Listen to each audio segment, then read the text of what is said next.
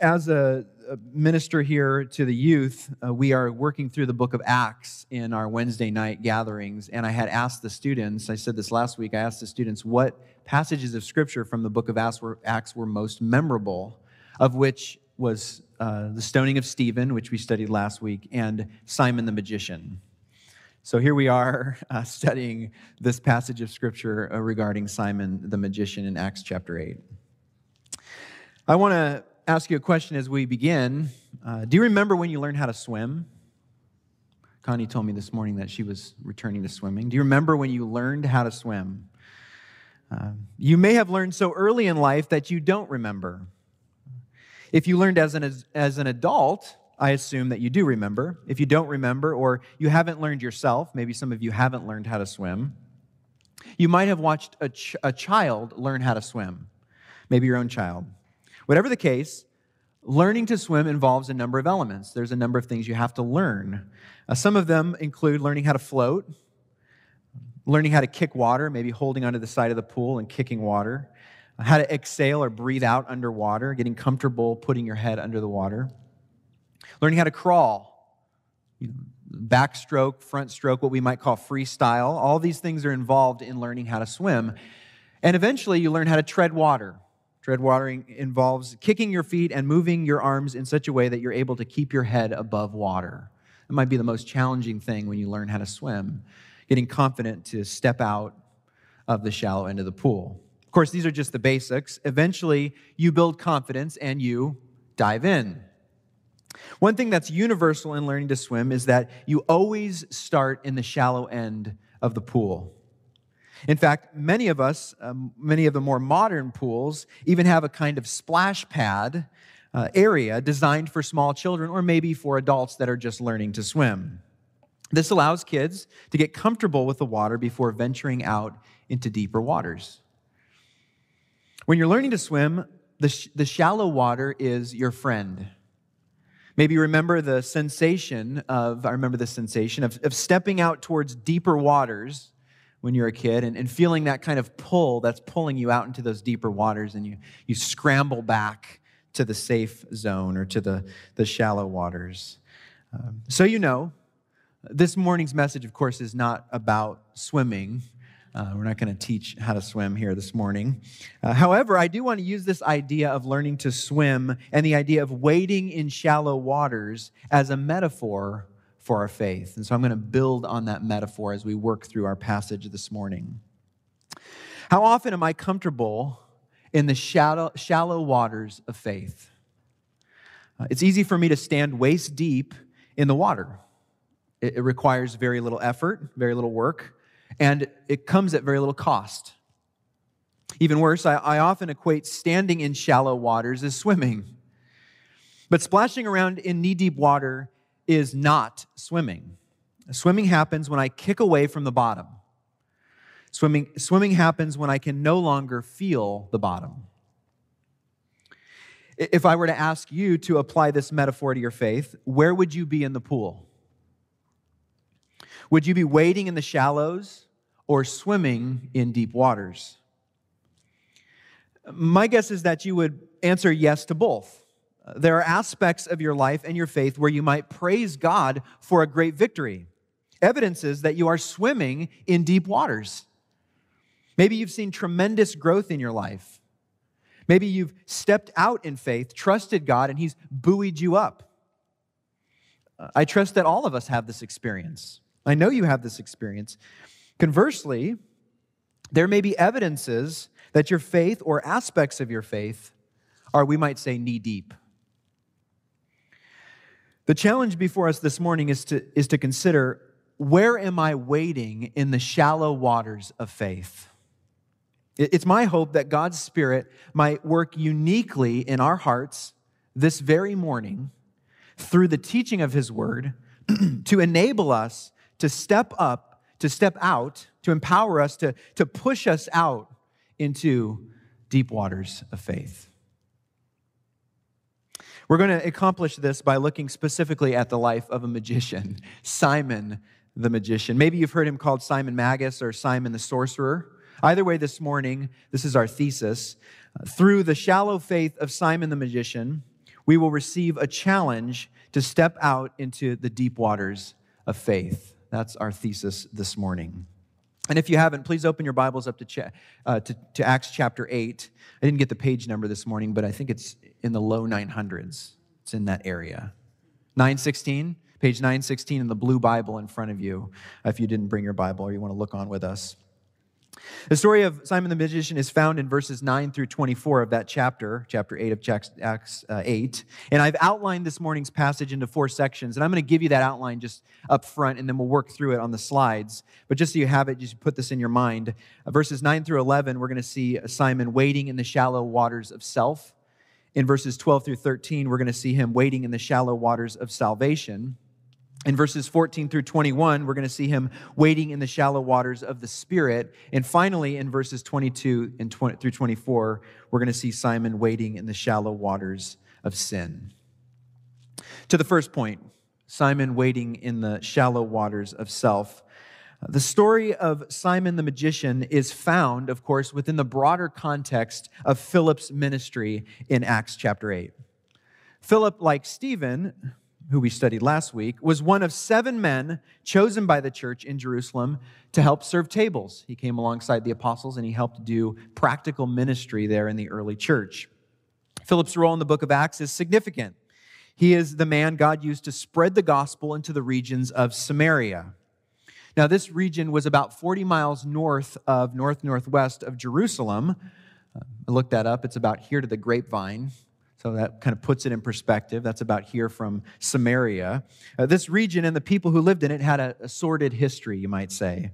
This history will come into play later in our study, but for, for now, it's enough to say that the Jews considered the Samaritans to be outsiders. In Acts chapter 8, verses 8, verses 5 through 8, we're introduced to the ministry of Philip. If you would, just look at Acts chapter 8, starting at verse 5 there, we'll kind of set up the context for our passage.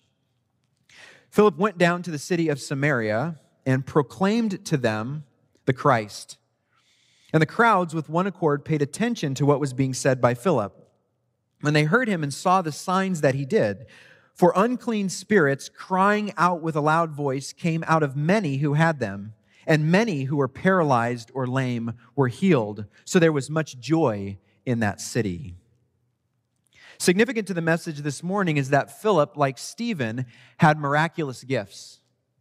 Philip was able to confirm the proclamation of the gospel by casting out unclean spirits and healing the paralyzed and the lame. It's no surprise that as a result, there was, of course, much joy in Samaria. Set in contrast to Philip is a man named Simon. We're introduced to Simon in verse 9. Look at verses 9 through 11. But there was a man named Simon who had previously practiced magic in the city and amazed the people of Samaria, saying that he himself was somebody great. They all paid attention to him, from the least to the greatest, saying, This man is the power of God that is called great. And they paid attention to him because for a long time he had amazed them with his magic. Like Philip, the people were amazed by Simon. Simon was amazing because he practiced magic. Now, I think we can relate to this. Uh, names like David Copperfield, Lance Burton, Penn and Teller, these are household names in our day. Maybe you recall the fascination with uh, an illusionist named David Blaine in the 90s. He had a TV show called Street Magic, it was very popular. More recently, uh, the TV show America's Got Talent has profiled magicians Oftentimes they win the show. In fact, three times out of like 16 or 17 seasons, they've won the show. And a magician even won the, the championship edition of America's Got Talent. I think his name is Shin Lim, if I have that correct. These modern magicians, however, uh, they're just really uh, carefully crafted illusionists and they, they know how to use sleight of hand well. I think few, if any, of them contain elements of false religion or the occult. And this is, however, uh, the case with Simon. In the ancient world, magic was more in line with what we might call witchcraft or sorcery or the occult. Uh, one writer summarizes magic was based on the view that human beings, gods, demons, and the visible world are all connected in ways that can be influenced by rituals involving incantations and the manipulation of objects. Its purpose active forms of magic sought victory in a race or success in sexual liaisons. The offensive use of magic against personal enemies involving curses was feared and often punished. This is the kind of magic that was around in Simon's day. The word magic itself denotes rites ordinarily using incantations designed to influence or control transcendent powers. Words like divination, sorcery, witchcraft, black magic, alchemy, astrology, and things like enchantments, incantations, amulets, charms, and repeated utterances would all be found under the subject of magic. Now, we know, probably know, that the, the Mosaic law forbids magic. Deuteronomy chapter 18 provides evidence quote there shall be there shall not be found among you anyone who practices divination or tells fortunes or interprets omens or a sorcerer or a charmer or a medium or a necromancer or one who inquires of the dead, which is what a necromancer is. Paul also forbids magic, so the Old Testament uh, forbids magic, and the New Testament does too. Uh, in Galatians 5:20, Paul writes, well, he char- characterizes sorcery as a work of the flesh, and he puts that in opposition to the works of the Spirit. That's in Galatians 5:20. In addition to practicing ma- magic, Simon apparently felt very highly of himself. Uh, verse 9 says that he said himself that he was great. And apparently, Simon's practice wasn't the only thing in opposition to the Spirit. Simon had a wrong view of himself. He believed his own hype, he was the hero of his own story and in combination with his magical abilities, was able to convince the people of Samaria that he was something like a god. They said, This man is the power of God that is called great. Or maybe more clear, I like the NIV, NIV translation on this one. The man is rightly called the great power of God. They attributed some kind of divinity to him.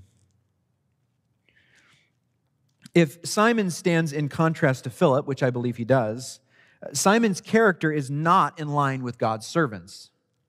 Consider what Paul said in 1 Corinthians chapter 2 verses 1 through 3 about God's servants. And I, when I came to you, brothers, did not come proclaiming to you the testimony of God with lofty speech or wisdom. For, for I decided to know nothing among you except Jesus Christ and Him crucified. And I was with you in weakness and in fear and in much trembling.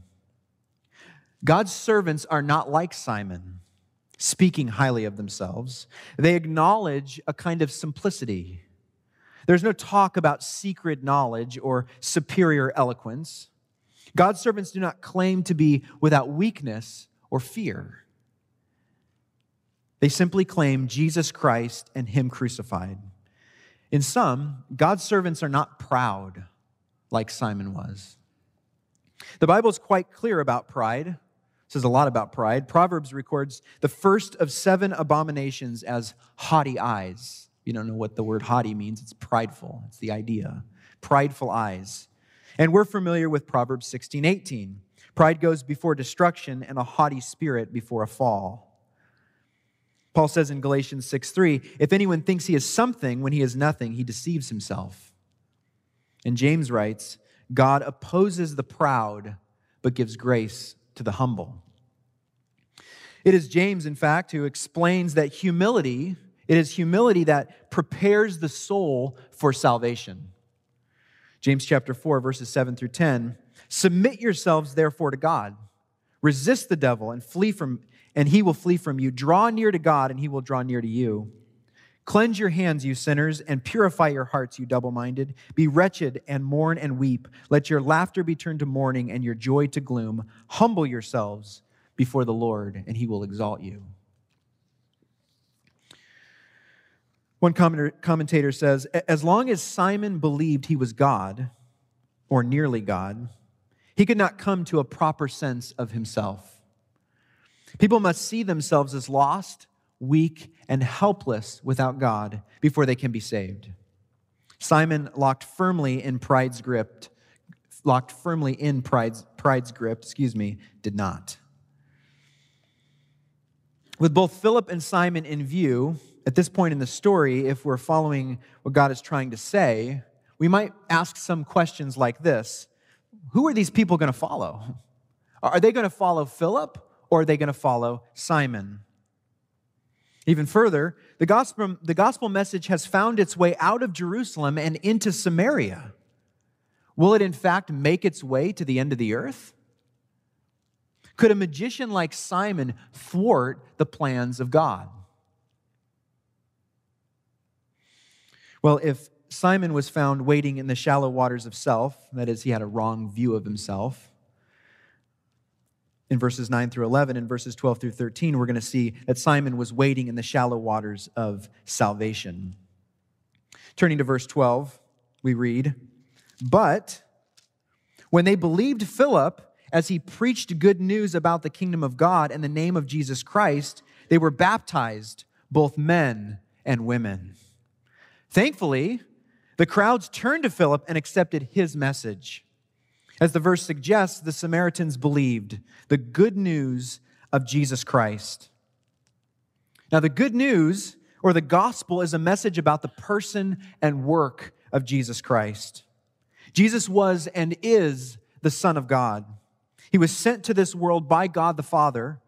Although he was without sin, the world did not accept him. John 1 9 through 13 says of Jesus, the true light which gives light to everyone, was coming into the world. He was in the world, and the world was made through him. Yet the world did not know him. He came to his own, he came to the Jews. He came to his own, and his own people did not receive him. But to all who did receive him, who believed in his name, he gave the right to become children of God, who were born not of blood, nor of the will of the flesh, nor of the will of man, but of God. The privilege to become children of God is ours precisely because the world did not receive Jesus. Jesus was executed by the Romans. And in his death, he became our substitute. He died so we can live. He received the punishment that we deserve because of sin. Romans 3:23 says, "For all have sinned and fall short of the glory of God. Each and every one of us has, you might say, missed the mark." We failed to live up to the standard of God, yet we know one who has, and that's Jesus Christ. Jesus is the only man who defeated death. He was raised to life and never suffered death. He ascended to heavens and sits at this very moment at the right hand of God. It is when we accept this message and believe these things about Jesus and ourselves that we might say with confidence, we believe the good news about the kingdom of God and the name of Jesus Christ, as the Samaritans did. The Samaritans believed this message, but what of Simon? Verse 13. Even Simon himself believed.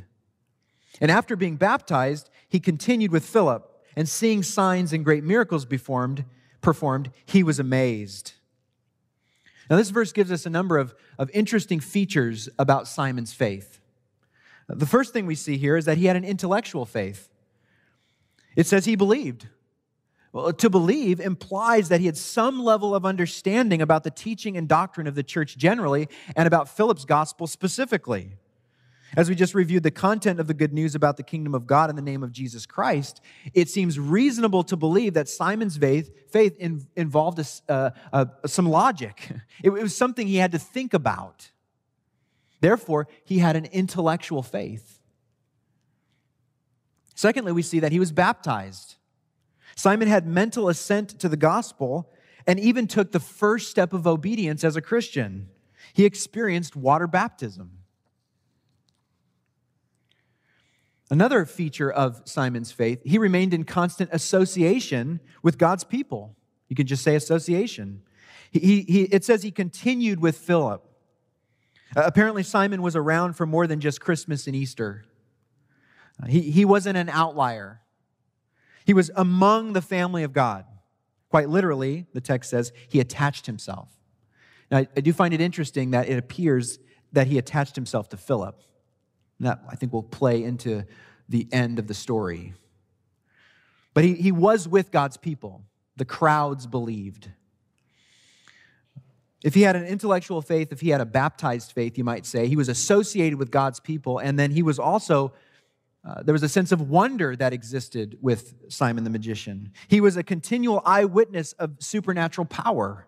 God gave Simon the great privilege of seeing signs and great miracles. And the scripture says he was amazed. But interestingly, you notice he was attached to Philip and he was attached, you might say, to the signs. So I, th- I think Luke has maybe given us some clues here regarding what's to come. Verse 13, it reveals that Simon did have uh, an intellectual faith, an external baptism, a constant association with God's people, and a continual eyewitness of supernatural power. And at first glance, it might seem that Simon's faith is firm. Yet, of course, I've shown my cards here to some degree, and I've categorized his faith as shallow. Why? What will become clear as we continue is that for all these features, Simon is still found waiting in the shallows. And we're getting ahead of ourselves a little bit, but one commentator says this true salvation is not mere profession or ritual act, it is the divine transformation of the soul from love of self to love of God, from love of sin to love of holiness. If you're taking notes, write that down the divine transformation of the soul. Transformation is key. 2 Corinthians 5:17 says, "Therefore if if anyone is in Christ, he is what? He's a new creation. The old has passed away, behold, the new has come." If belief, baptism, association and wonder are not enough to equate to the divine transformation of the soul, or as 2 Corinthians says, becoming a new creation, then what is? What was Simon missing? What might I be missing? What might you be missing? Now, drawing back from Simon for a moment, through verse 13, we see that the gospel was given a great victory in Samaria. The Samaritans received Philip's gospel and were baptized. Even a spiritual leader like Simon embraced Philip's message. One thing we must not lose sight of is the gospel victory to the Samaritans. Although we are looking at Simon the magician specifically, we must keep this story within the context of Philip's gospel message to the Samaritans. As we're discovering, God was doing something amazing in the book of Acts. His gospel was being magnified with a victorious landfall in Samaria. In the foreground is, is Simon the magician, but in the background is the gospel to Samaria. Both of these things are happening in this text.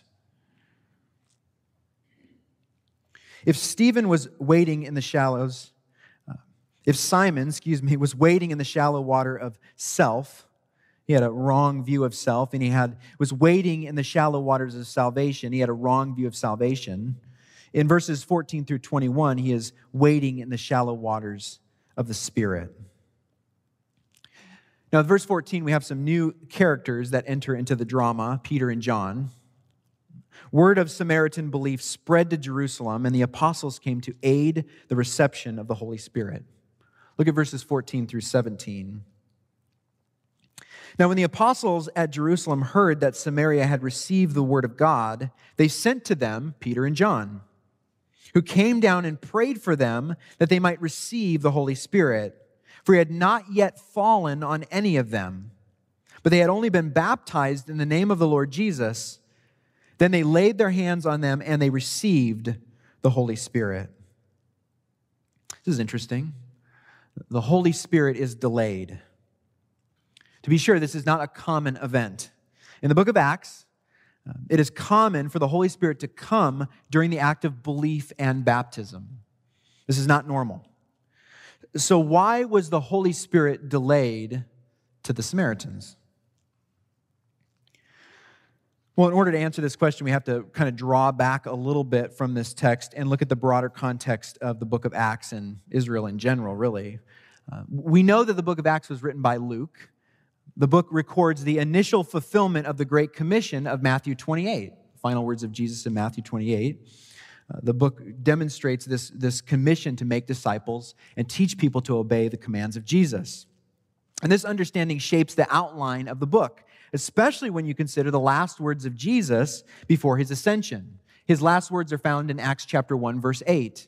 Jesus says this But you will receive power when the Holy Spirit has come upon you, and you will be my witnesses. That's our key, ver- key word in the book of Acts, to be a witness. You'll be my witnesses in Jerusalem and in all Judea and Samaria and to the end of the earth. Jesus' last words. Well, this book traces the expansion of the gospel into those regions. What we have in Acts chapter 8, starting at verse 4, is the expansion of the gospel into Samaria. As I've mentioned, Samaria was that region just north of Jerusalem in the time before Jesus, the land of Israel was divided in two kingdoms. You might remember this back from the Old Testament. The land of Jerusalem was, or land of Israel was divided into two kingdoms. The kingdom of the south is commonly called Judah in the Bible, and the kingdom of the north is commonly called Israel. Sometimes, if you're reading your Bible and you're reading through the Old Testament, you're reading about the prophets, and they're talking about Judah and they're talking about Israel, and you're like, I have no idea what's going on here. That's the distinction. They're talking about Israel, they're talking about the northern kingdom, they're talking about Judah, they're talking about the southern kingdom. That might be helpful helpful. Well, some 700 years before the New Testament, the northern kingdom fell to the Assyrians. Maybe you remember a guy named Sennacherib. Uh, he, he came and he destroyed the northern kingdom. When the Assyrians took control of that region, they deported most of the Jews and repopulated the region with Gentile peoples. No surprise, the Gentiles brought their religion into the land of Israel. And over time, those foreign people intermarried with the Jews that still remained. There were some Jews that were still there. And so they intermarried with those Jews. Thus, the region of Samaria was a region filled with a distinct people practicing a distinct religion. Now, in the days closer to the life of Jesus, the region was conquered by the Greeks. And therefore, Uh, highly influenced by Greek culture, and that kind of only you know, added more pain to the area, so to speak. Herod the Great eventually made Samaria one of the chief cities in his territory. All this is to say that by the time Jesus and the New Testament, the relationship between the Samaritans and the Jews was, you might say, strained. A little bit of an understatement. It was certainly a strained relationship. You might have heard how the Jews would bypass the region of Samaria when traveling north of Jerusalem to Galilee. I guess that's kind of like going to, to, Tehachapi to go, go to the grapevine. I don't know if that's something, but uh, something like that. They, they went around the region. Now, it's noteworthy that Jesus didn't play into this. And we know that. He had no part in this injustice. To the shock of the first century Jews, Jesus not only traveled through Samaria, but treated the Samaritans no different than the Jews.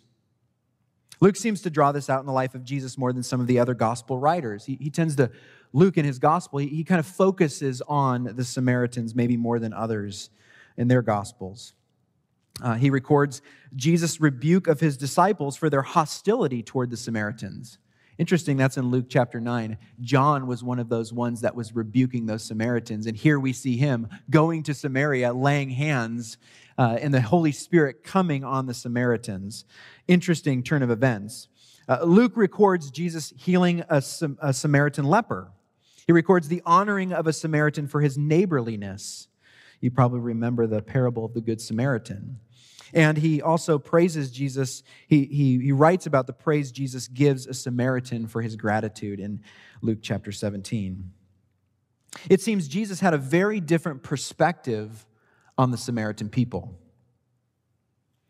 Now, moving our focus back to Acts, chapters 1 through 7 records the witness of the gospel to the Jews through Peter.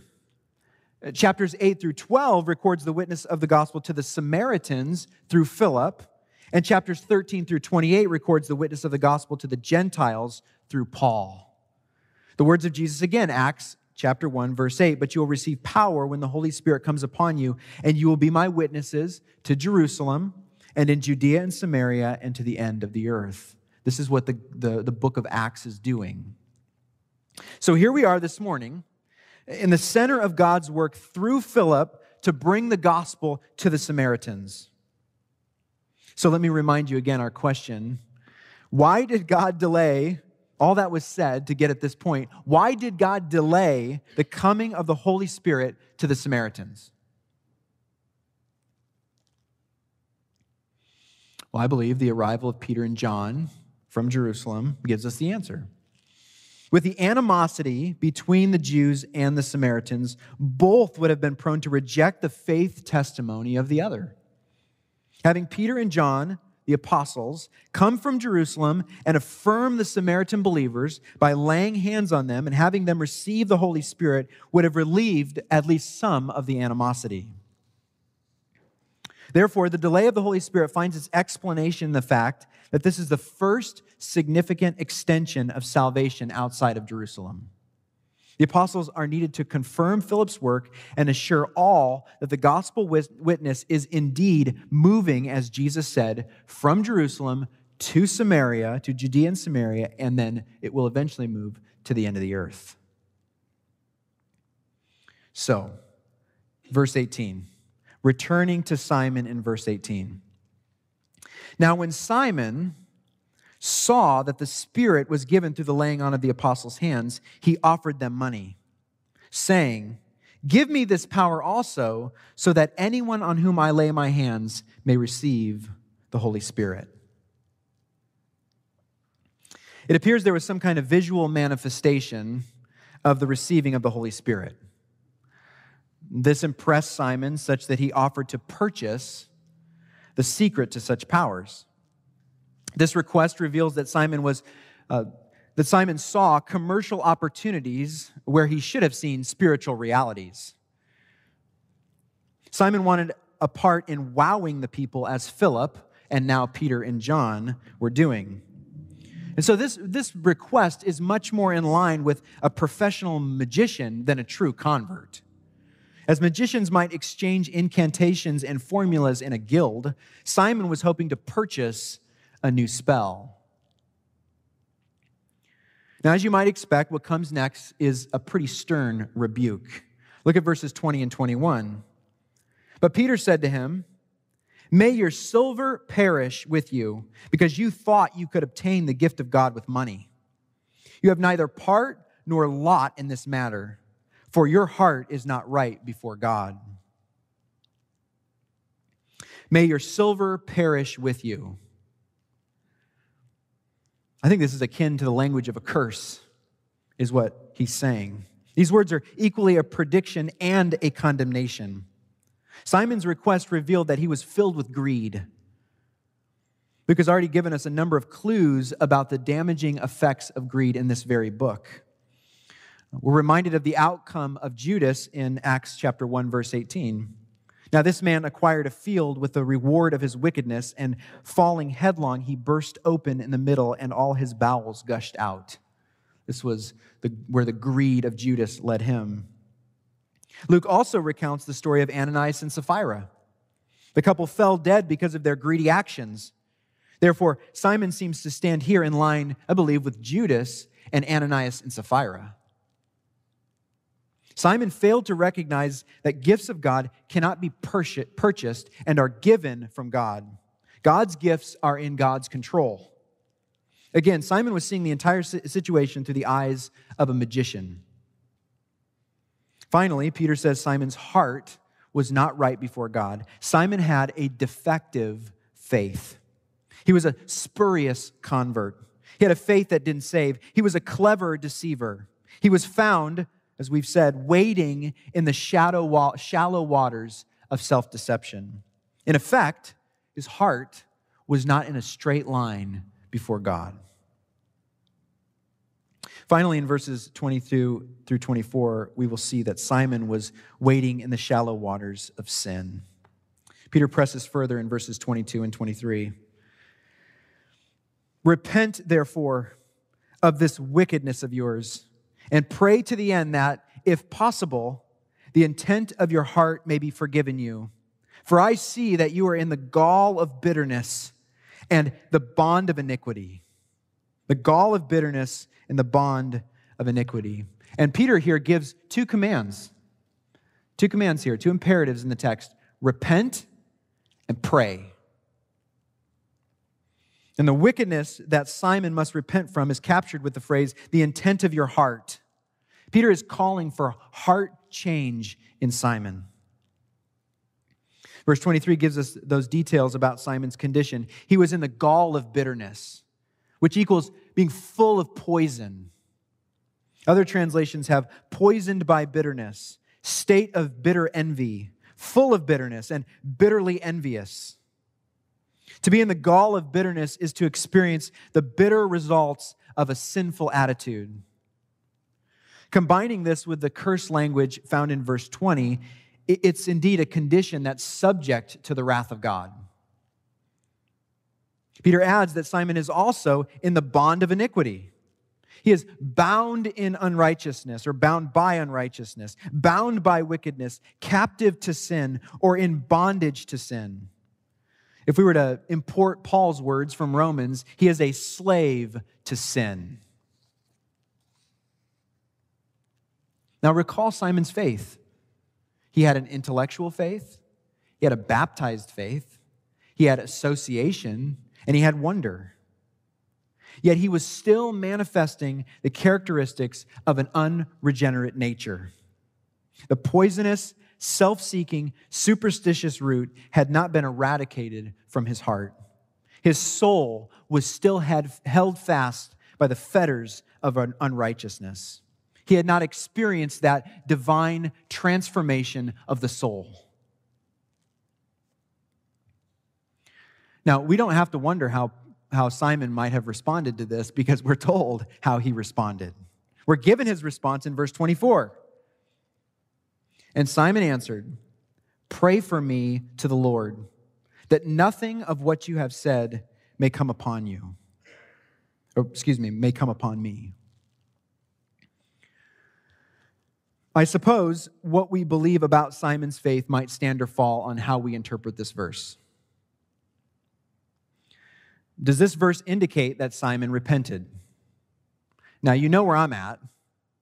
Essentially, this whole message is founded on what I believe about this verse that he wasn't, in fact, repentant.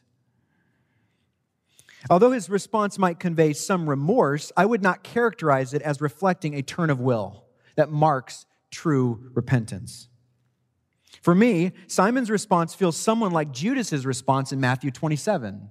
Remember, I remember I, I highlighted Judas in his greed earlier. Listen to the response in Matthew 27 from Judas. Then, then when Judas, his betrayer, Jesus' betrayer, saw that Jesus was condemned, he changed his mind and brought back the 30 pieces of silver to the chief priests and the elders. I think it's interesting there it says he changed his mind. We, we oftentimes think of repentance as a change of mind. It says Judas changed his mind. He brought back the money. I have sinned by betraying innocent blood. They said, What is that to us?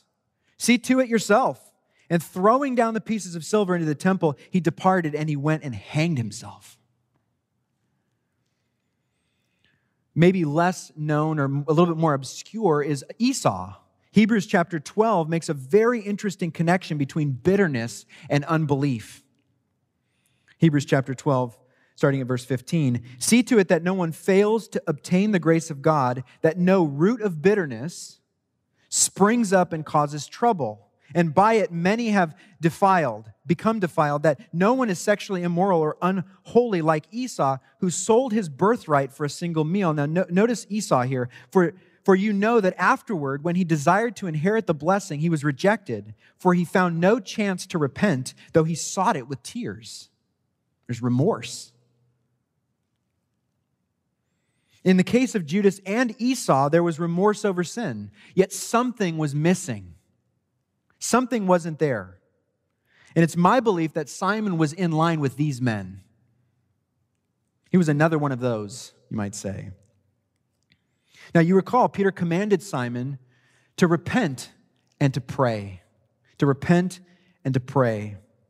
It seems he was not even able to obey the command to pray.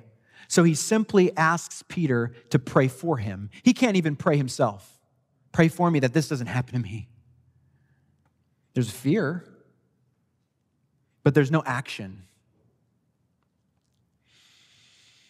It may have been that Simon was so bound to unrighteousness that he was unable to see, to hear, to understand that salvation wasn't some magical incantation. It wasn't just some spell, some incantation that an apostle was going to do to save him. He needed to do some heart work. Simon needed to repent. In the end, Simon himself doesn't pray he doesn't repent. And as Judas and Esau before him, as I've argued, he was only frightened by the consequences.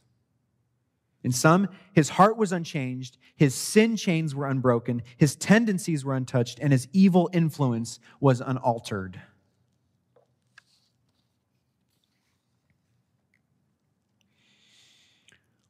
What kept Simon in the shallow end?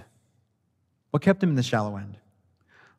What prevented him from venturing into the deep waters of faith? Well, I, believe the question, the answer to this question, is found in Peter's words in verse 22. We've already alluded to it. In a word, it's repentance. Repentance.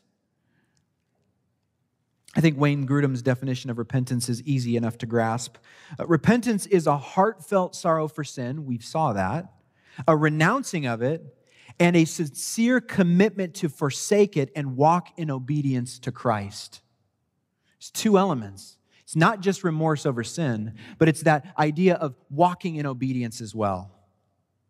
Even simpler, we might say repentance is a turning away from evil and a turning towards God.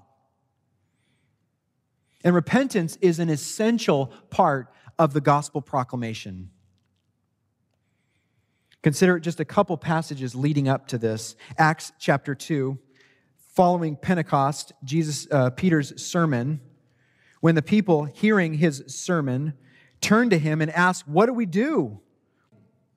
Peter says, Repent therefore and turn back, that your sins may be blotted out. Later, Paul, Acts chapter 17, when Paul is in, on Mars Hill or the Areopagus in Athens, when speaking to the Greek philosophers of his day in Acts chapter 17, verse 30, he says, The times of ignorance God overlooked, but now he commands all people everywhere to repent. He commands all people everywhere to repent.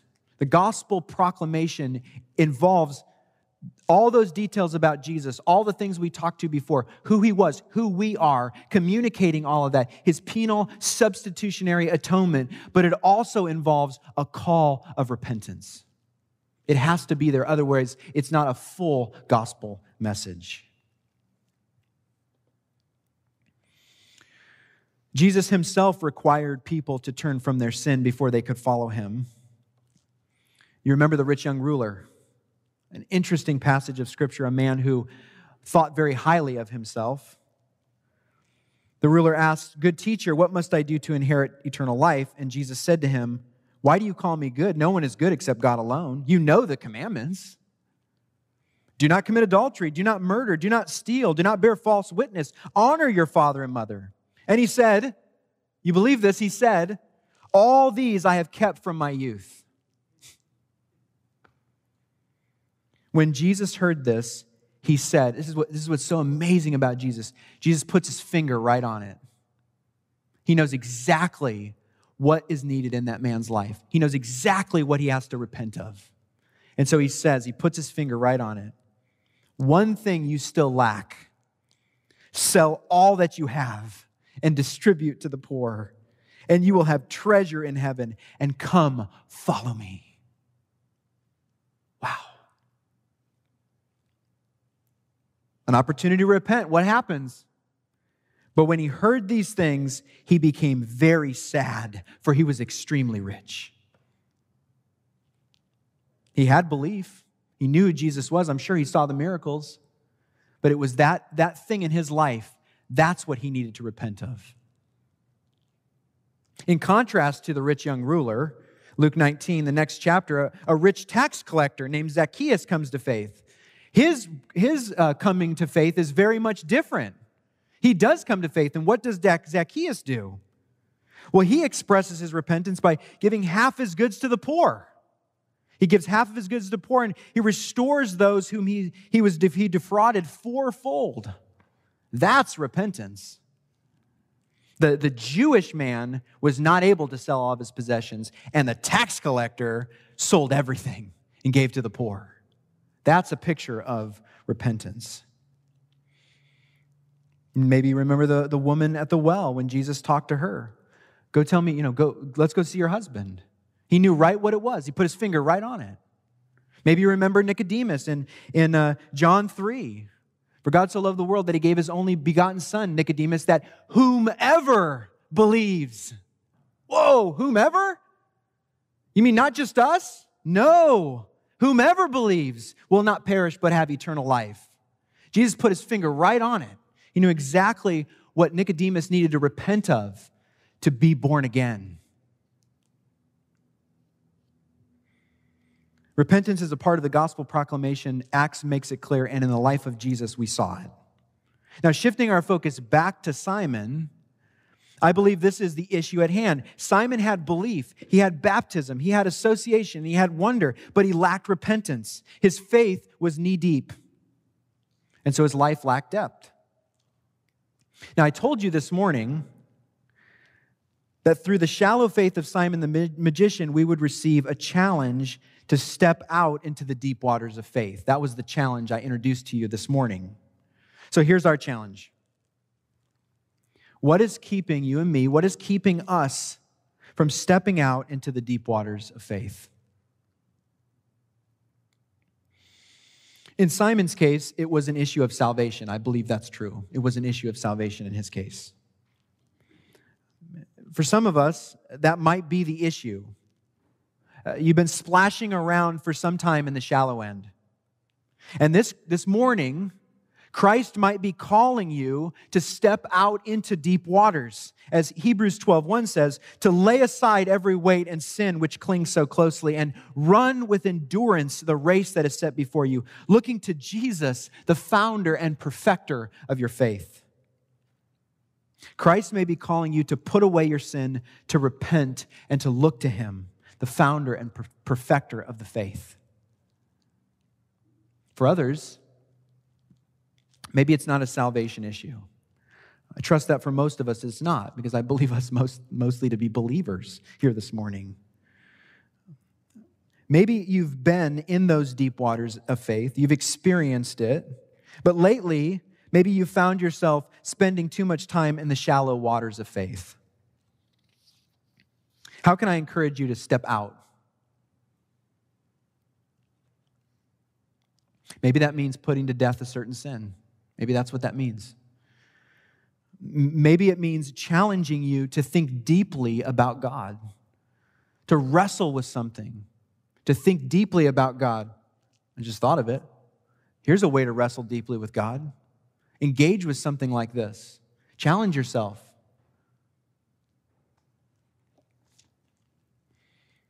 It might mean taking each time, this is very simple, just to consider what you're thankful for. The Bible says that we're to rejoice always. I don't know about you, but just the simple exercise of waking up in the morning and just putting 10 things that I'm thankful for, my goodness, what relief comes from that. What are you thankful for? Maybe that's what it means in your life to step out into deep waters, is just to give thanks. What have you done for me today, Lord? Maybe it's to remind you again that our circumstances are not outside the loving hands of our great God and Savior. He has us in His hands. I pray that God's Spirit, there's no way for me to engage in each one, each thing, but I just, I pray God's Spirit would reveal to us, reveal to you what might be keeping you in the shallow end of the pool. There's one verse yet to read, and we're nearing completion here. One last verse I saved. Verse 25, it is a part of our text this morning. Verse 25 says this Now, when they had testified and spoken the word of the Lord, they returned to Jerusalem, preaching the gospel to many villages of the Samaritans. It's this final verse in this final verse, the text again telescopes away from Simon and gives us a broader picture of Philip's gospel work among the Samaritans. While Simon and Philip may have been vying for the crowd, so to speak, Philip for God and Simon for Satan, the gospel was unstoppable. It was absolutely unstoppable. The unstoppable nature of the gospel was magnified again through its victorious landfall in Samaria. And so I'm happy to end this, this uh, service with this verse this morning. On the surface, it might seem somewhat insignificant, but I believe this is an encouragement for us, and there is an encouragement for us here in this verse. God's gospel plan cannot be stopped. The gospel of God found victory in Jerusalem. It found victory in Judea and Samaria, and as we would see if we continued studying, it is going to find victory to the end of the earth. God was not finished in Acts 8, and He's not finished with you and me. The gospel made it all the way here, and it continues to go forward. If you think about, I guess, a good segue to next, next week's service and our missions conference. Like Tom was uh, challenging us this morning with being a missionary. Is God done doing something in the world? He is not done. His gospel is going forward here and it's continuing to go forward and it will continue to go forward. So I believe this final verse gives us a peculiar confidence, the kind of confidence that I hope will enable each and every one of us to step out into the deep waters of faith. Amen. Let's go ahead and pray. Actually, Psalm 139 comes to mind. Maybe we'll use that this morning as our final prayer. Oh Lord, you have searched us and you know us. You know when we sit down and when we rise up. You discern our thoughts from afar. You search out our path and our lying down. You are acquainted with all of our ways. Even before a word is on our tongue, behold, O Lord, you know it altogether. You hem us in behind and before and lay your hand upon us. Such knowledge is certainly too wonderful for us. It is high. We cannot attain it. Search us, O God, and know our heart. Try us, know our thoughts, and see if there is any grievous way in us, and lead us in the way everlasting. In Jesus' name we pray. Amen.